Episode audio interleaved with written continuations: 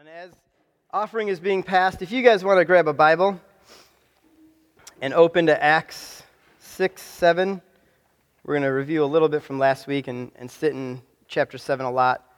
Uh, if you have a, an aisle Bible, it'll be around page 914, I believe. so this morning, um, Paul has graciously allowed me to preach through 53 verses with you guys. So we're gonna we're gonna dig into those in a little bit. Um, but before we do that, I want to go over kind of our main point for this morning. Stephen's sermon points us to the sovereign, abundant grace of God toward rebellious sinners. That would be us. It also, though, points us to the danger of hardening our hearts against God's grace. And we see that as, as he goes through his, his message, and, and we'll, we will walk through that uh, somewhat, not quickly, um, but not as deep as I. I wish I could do just this passage in about eight weeks. So um, that was probably my hardest part in preparing for this morning was deciding what not to put into it. So um, I'm wondering, though, as I stand here this morning, have you ever questioned God, wondering how you got into this situation or what you're going to do now, having gotten into that situation, how you're going to get out of it or through it? This, this was kind of one of those weeks for me um, as I was having some poor me moments, really the last maybe week and a half. And honestly, I, I have a hard time with poor me moments because my reaction to poor me moments in my life is Nathan, you got to suck it up. You got to get through it because you don't even deserve this. In fact, all you deserve is hell.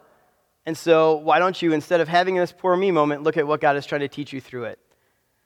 But um, for this week, for whatever reason, it just kind of kept falling back to poor me. And I kept thinking that I've, I've just come off this very busy summer at Camp Manitoqua where I worked many hours and was just drained and tired. The last two weeks have been really busy at camp um, with uh, other outside programs and preparing for a, a, busy fall, which is all huge blessings.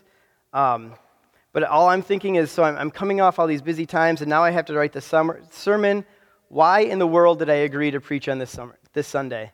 This, it, it, it was a chore at the beginning of this week as I started looking through this stuff. And so that's, that's kind of what's running, running through my head as I'm, as I'm reading through these 53 verses. Did I mention that I'm preaching through 53 verses this morning? Um, that's what's running through my head. I'm, I'm reading this and I'm, I'm just overwhelmed and I'm daunted. And I don't know how I got into this situation. And I, especially at, at that point, had no idea what I was going to do this morning up here. But then I, I really started to dig into Stephen's message.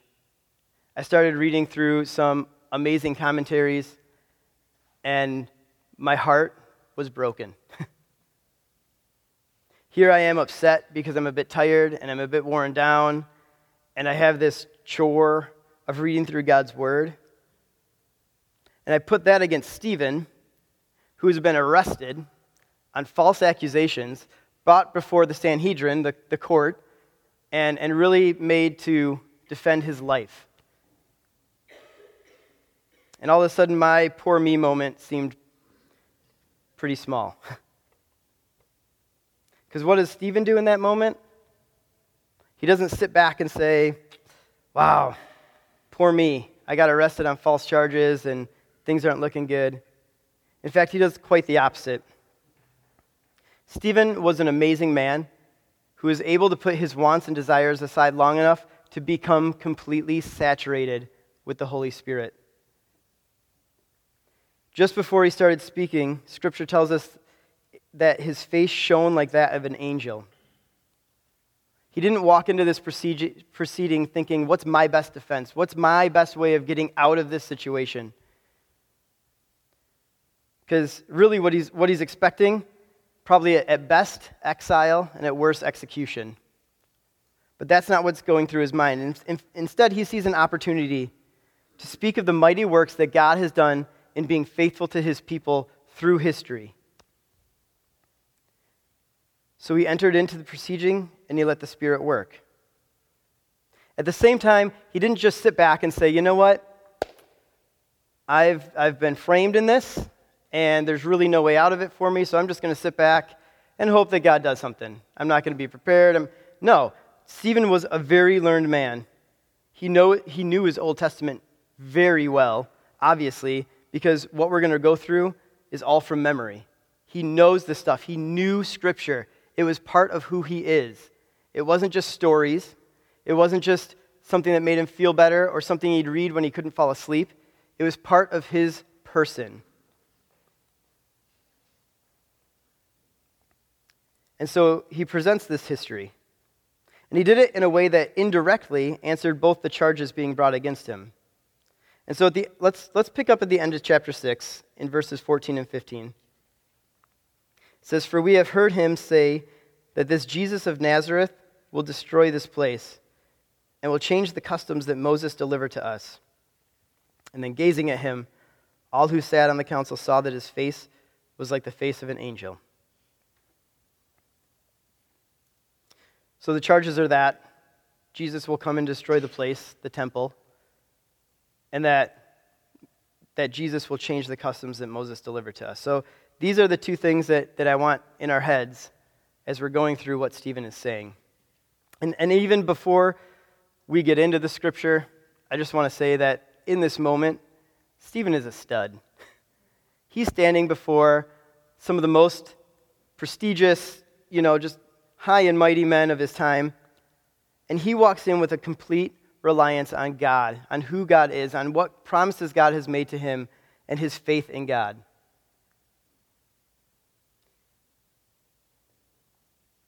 This is a God who sought Stephen out by extending grace to him. And that alone should be enough to light a fire under our seats this morning. To follow in the steps of living a life that is one of making ourselves less and Him more. So, that also being in mind, let's read through the first 50 verses that we're going to go through this morning because I want to save the last three for last because they're my favorite. so, starting at chapter 7, excuse me, verse 1, the high priest said, Are these things so? And Stephen said, Brothers and fathers, hear me the God of glory appeared to our father Abraham when he was in Mesopotamia, before he lived in Haran, and said to him, Go out from your land and from your kindred, and go into the land that I will show you. Then he went out from the land of the Chaldeans and lived in Haran. And after his father died, God removed him from there into this land in which you are now living. Yet he gave him no inheritance in it, not even a foot's length but promised to give it to him as a possession and to his offspring after him, though he had no children. And God spoke to this effect that his offspring would be sojourners in a land belonging to others, who would enslave them and afflict them for 400 years. But I will judge the nation that they serve, God said, and after that they shall come out and worship me in this place. And he gave them the covenant of circumcision. And so Abraham became the father of Isaac and circumcised him on the eighth day. And Isaac became the father of Jacob, and Jacob of the twelve patriarchs. The patriarchs, jealous of Joseph, sold him into Egypt. But God was with him and rescued him out of his afflictions and gave him favor and wisdom before Pharaoh, the king of Egypt, who made him ruler over Egypt, over all of his household.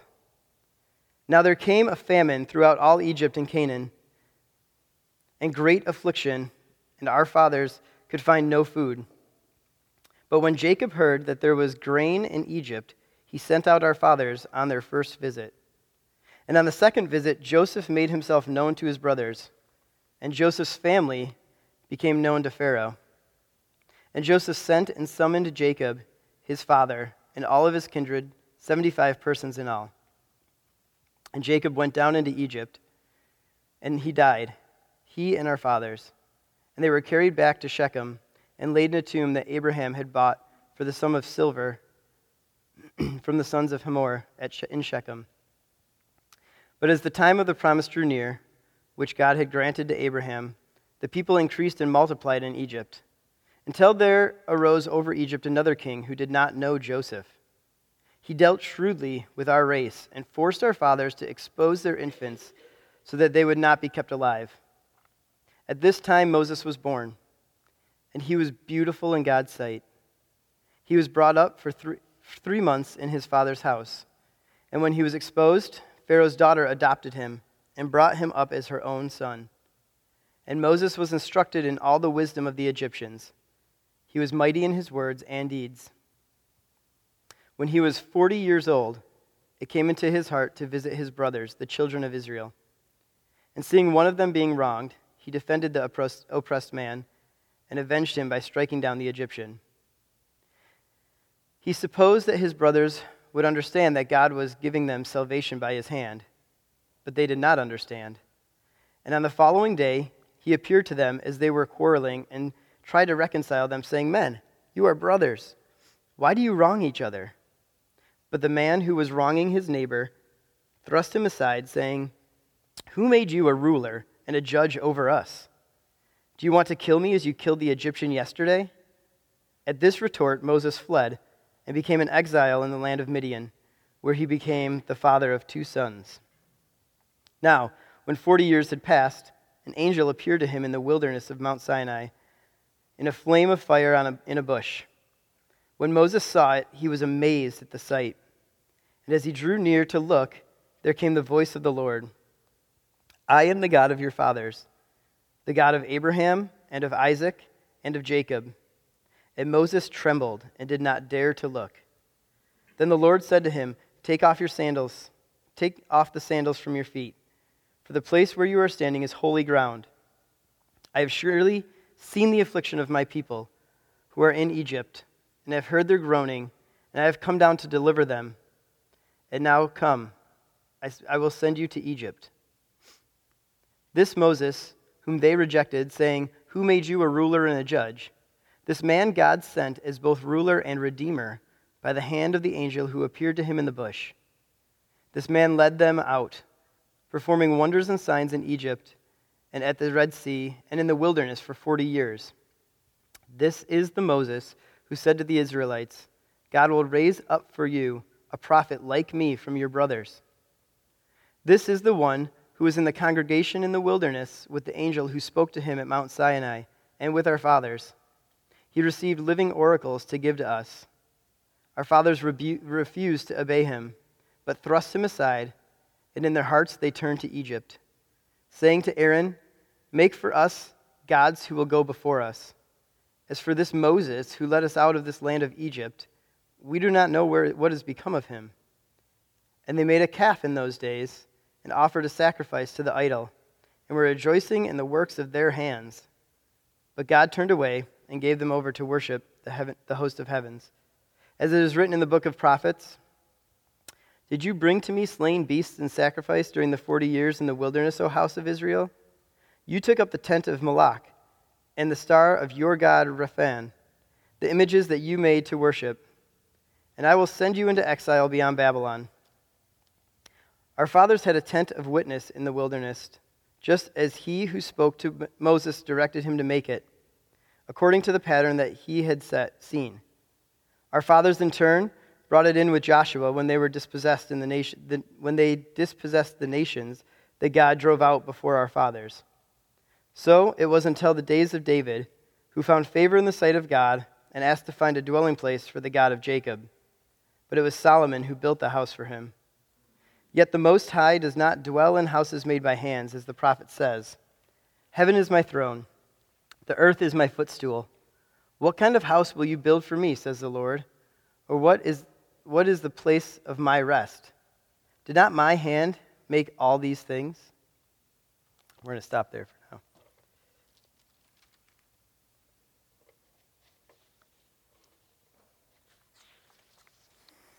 So, that's Stephen's defense. he very much goes his own way in this. Earlier in Acts, we see Peter meeting the Sanhedrin's accusations head on and point by point, by point in Acts 4. But here, Stephen takes a much more indirect route. He doesn't even really mention the name of Jesus Christ in his defense.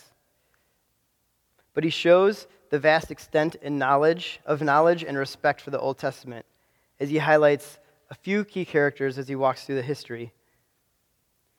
And as he's highlighting those, they all support his claim that the gospel is truth and that Jesus is who he said he is. This message is, is kind of a, a transition message. It ushers in a new way of thinking, of living, and of doing.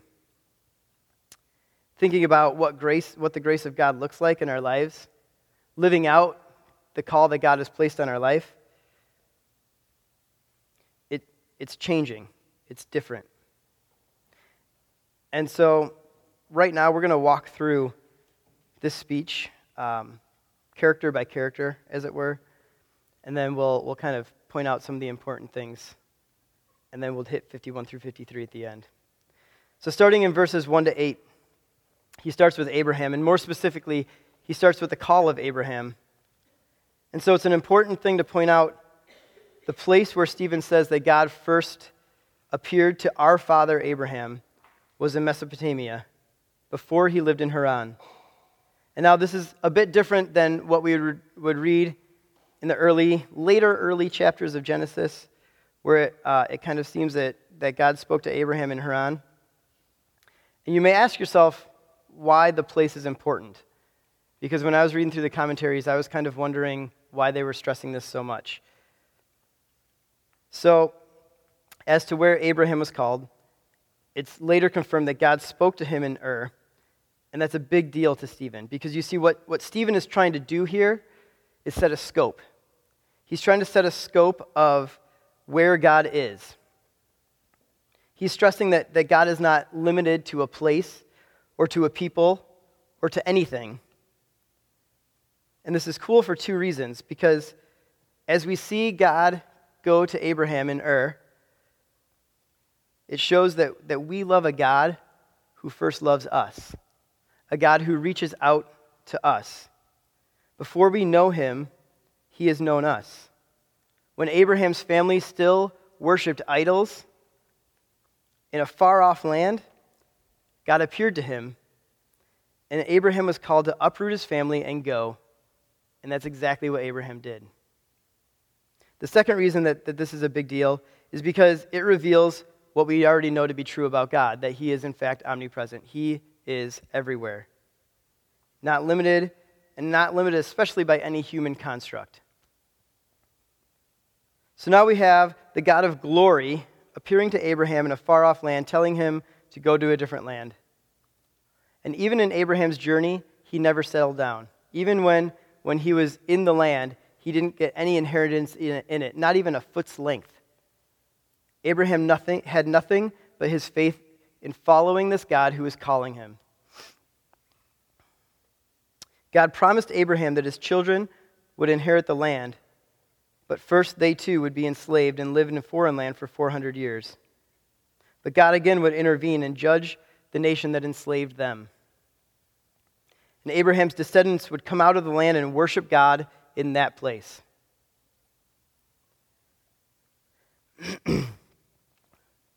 what a promise. Especially since at that time Abraham was, was pretty old and didn't have any kids but he's pr- promised that his descendants would be the nation of God. So, with the covenant of circumcision, the journey began. Abraham had Isaac, circumcised him on the eighth day. Isaac had Jacob, and Jacob had the 12 patriarchs. And that's a perfect transition into Joseph. Verses 9 to 16. So we have Joseph growing up, and we know that his brothers grew jealous of him and I, I know that I have had jealous feelings towards other people, but I've never had the thought cross my mind that I should just sell them off to get them out of my life. So, what we need to understand here is that there was a burning hatred towards Joseph. This wasn't just a passing dislike or annoyance or he's daddy's favorite. This was a burning hatred towards Joseph from his brothers. But isn't that just like God? Through this burning hatred, his plan is set in motion still.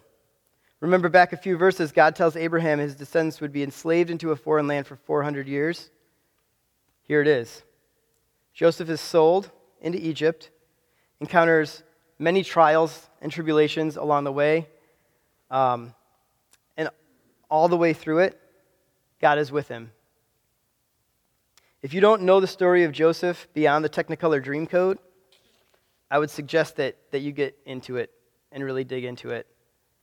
There are some amazing examples of Joseph's faithfulness to God and God's faithfulness to Joseph in that story. So, through all these trials, ultimately what ends up, Joseph ends up running Egypt, right? He is in, in charge of Egypt and all of Pharaoh's household. Joseph was on the rise, while back in Canaan, his family was starving. But God was with them as well. Joseph's brothers went to Egypt three times. The first, they were sent there to get grain because they heard that Egypt had grain and they had nothing. The second time was when Joseph reveals himself, and the third time is when Joseph's whole family comes into Egypt and Pharaoh welcomes them. This trip to Egypt was blessed. Jacob um, had some doubt, had some nerves about entering Egypt, but God appeared to him in a vision right on the, right on the border that confirmed that he would bless them in this new land and that spurred him on to enter into this new land. He also, in this vision, affirmed that he would ultimately bring them back. And indeed, when, when God's people returned to the promised land, Jacob's bones and, and Joseph's bones were brought back with them and buried at the plot that Abraham had purchased. However, in the meantime, in Egypt, God's people increased and multiplied in number and there arose over Egypt a ruler who had forgotten about Joseph. And that brings us to Moses. 17 to 43. Now, you may notice, even just by those numbers, the time that, that Stephen spends talking about Moses is significantly more than anyone else. And probably the, the main reason for that is just to demonstrate on Stephen's part to the Sanhedrin that he had an immense respect and knowledge of what Moses did for his people.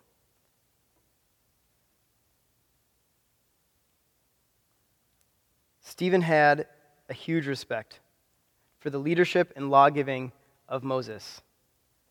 And we see that in this, in this section. He kind of breaks Moses' life into 40, 40 year periods. The first 40 years he's born, and he is beautiful in the sight of God. He's brought into Pharaoh's house and raised as an Egyptian and mighty in word and deeds. In the next 40 years, when he's 40 years old, he, he gets this itch to go visit his brothers, right? The children of, of Israel. When he saw an oppressed man being mistreated by the Egyptian, he defends this man and kills the Egyptian. We see here that, that he has a love for his people and a hope that they would see him as a redeemer, as a rescuer, sent from God. But the next day, when he sees two men arguing, he, he intervenes and says, Brothers, you are brothers. Why are you, why are you quarreling with one another? And the instigator of that, of that argument basically pushes him aside and says, Who made you ruler and judge? Are you going to kill me like you killed the Egyptian? And Moses freaks out. He runs away.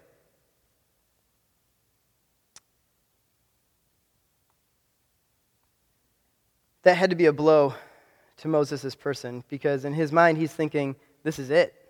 This is my chance. This is my chance to show all of Israel that I am here to get them out of this land. But instead, he, he's exiled. Exiled to Midian, where he becomes a father and has two sons. So he's in the desert for 40 years, and one day an angel appears to him, and he's so amazed by this bush, by this, by this appearance that he has, he's like a moth to flame. he has no choice but to be drawn to it. And as he gets closer, the voice of God speaks to Moses here in the desert. This guy who is killed, who was raised as, as an Egyptian, and who ran away, God speaks to him and tells him to remove his sandals because he was on holy ground. This idea of, of God consecrating that ground as holy ground is very central to Stephen's claims. Because he establishes that there is holy ground outside of the Holy Land. Also, he firmly establishes that the same God that met him in the desert was present in Egypt because we hear God say that I am well aware of the afflictions of my people and I'm going to do something about it. So God is there, God is everywhere. And then he sends Moses back to Egypt once again to free his people. The next 40 years is spent in the desert after Moses had, in fact, with God's help, set his people free. Moses' authority and place of leadership over the Israelites is established through wonders and miraculous signs, both in Egypt and in their travels through the desert. However, the people had fickle hearts. And this privileged nation who was brought out of bondage, who was brought out of captivity, had quickly turned their hearts back to Egypt, longing to be slaves again, and away from the God of the universe who had been providing for their every need, every step of their journey. It's here that we start seeing Stephen anticipating the end of his defense. As he points the current leaders who he's standing before, who have also turned their hearts from God toward their fathers in the desert, those leaders who did the same thing. How quickly are we to turn from God, aren't we? For the people in Moses' time, when he was gone for a bit, they told Aaron to create them another God. They were sick of waiting. God wasn't running on their time schedule. This same God who very recently just got them out of captivity wasn't running on their time schedule. And so, therefore, we're going to go our own way. Let's build a golden calf. Let's worship that. Let's rejoice in the work of our hands and what we have done. In Stephen's time, the religious leaders thought much of themselves and not much of God. They too were rejoicing in the works of their hands and what they had done and what they had accomplished and the laws that they had passed and the way that they had gotten enforced. And today, we are so distracted sometimes that I'm not even sure we know where to look for God. God doesn't appear on our iPhone or on our TV, and therefore we're more drawn to that of the world, to those things, than to what God has for us and has placed in our hearts, in our call. But we can't hear that because there's too much noise above that. We're going to move on to, to verses 44 and 50. In this, Stephen references the tabernacle and the temple, David and Solomon. Now, it's, it's important here to establish that uh, Stephen had a high regard for both the tabernacle and for the temple. He is careful to point out that the tab- tabernacle was built according to the pattern revealed by God. The tabernacle was an important part of God's story here, but there was also a transition from the tabernacle to the temple. David found favor in God's eyes and asked him to build a permanent dwelling place, and God refused him. So Solomon built the house. Now, in reading through this section, the tabernacle and the temple, it may seem that, that Stephen has kind of more of a leaning toward the tabernacle, maybe for its portability. Again, he's trying to, to show that God is everywhere. Um, but really, as, as you really read into it, he doesn't really show a bias either way. In fact, he gives both of them the same treatment because they were both built in accordance with God's will. But he is clear that neither should be regarded as God's house. Verse 48 Yet the Most High does not dwell in houses made by hands, as the prophet says. The Most High does not live in any house built by man. Stephen is simply saying that the time for the temple is perhaps drawing to a close too, and the time of Christ is here. We are not to think of God only at church in a building or limited anywhere geographically. In respect to the law, Stephen makes clear his knowledge of and respect for it. In fact, he points out the places in history that Israel pushed aside Moses from Egypt uh, when he's trying to reconcile the two men. Moses is pushed aside. Um, then again in the desert, they built another God to worship. And oftentimes, God would send prophets to rebuke Israel, and still they turned from God to their own desires. So it's, it's pretty clear what Stephen is communicating here. And I've said it many times God is not limited to anywhere by anything. He appeared to Abraham in the heathen Mesopotamia. Then he was with Joseph as he was a slave in Egypt. Then he came to Moses in the desert and made that land holy ground. In the wilderness he dwelt in a tent, yet he does not live in a house built by hands. It is not a place that God dwells on earth. Rather, it is with his people, with he, whom he has promised to be with all of the time. Also, in this thread of history given by Stephen, we see God's sovereign plan and ample grace poured out. Poured out on a people who didn't always embrace grace, but poured out by a God who is always willing to continue pouring. So, in this brief synopsis of history, Stephen is working hard to establish God is so much bigger than the current perception of who God is. Stephen is working to establish that God's grace is offered no matter what and always to his people who seek him out first and love him in their hearts. And now, you know, up until this point, I'm thinking, you know what? Stephen might get out of this. They may let him out, right? Then we turn to verse 51. This is Stephen's closing. You stiff necked people, uncircumcised in heart and ears, you always resist the Holy Spirit. As your fathers did, so do you. Which of the prophets did your fathers not persecute? And they killed those who announced beforehand the coming of the righteous one, whom you have now betrayed and murdered. You received the law as delivered by angels and did not keep it. Now, um, one, one, person, one commentary mentioned that Stephen's message probably could have gone on much longer, but in hearing that, they swept him away. So we don't know. Stephen maybe had more things to bring out, um, but obviously, in God's timing, that's where he leaves us. With these three verses, you stiff necked people, uncircumcised in heart and ears, you always resist the Holy Spirit.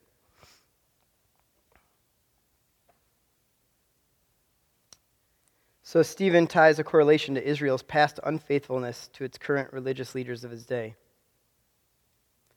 He refers to them as just like their fathers. So they're not only stubborn, they're not only stiff necked, but they are just like their fathers before them who put to death the prophets who predicted the coming of the Holy One. And now they themselves have put that Holy One to death. Hmm. I have too many papers up here. There we are. They've put that Holy One to death.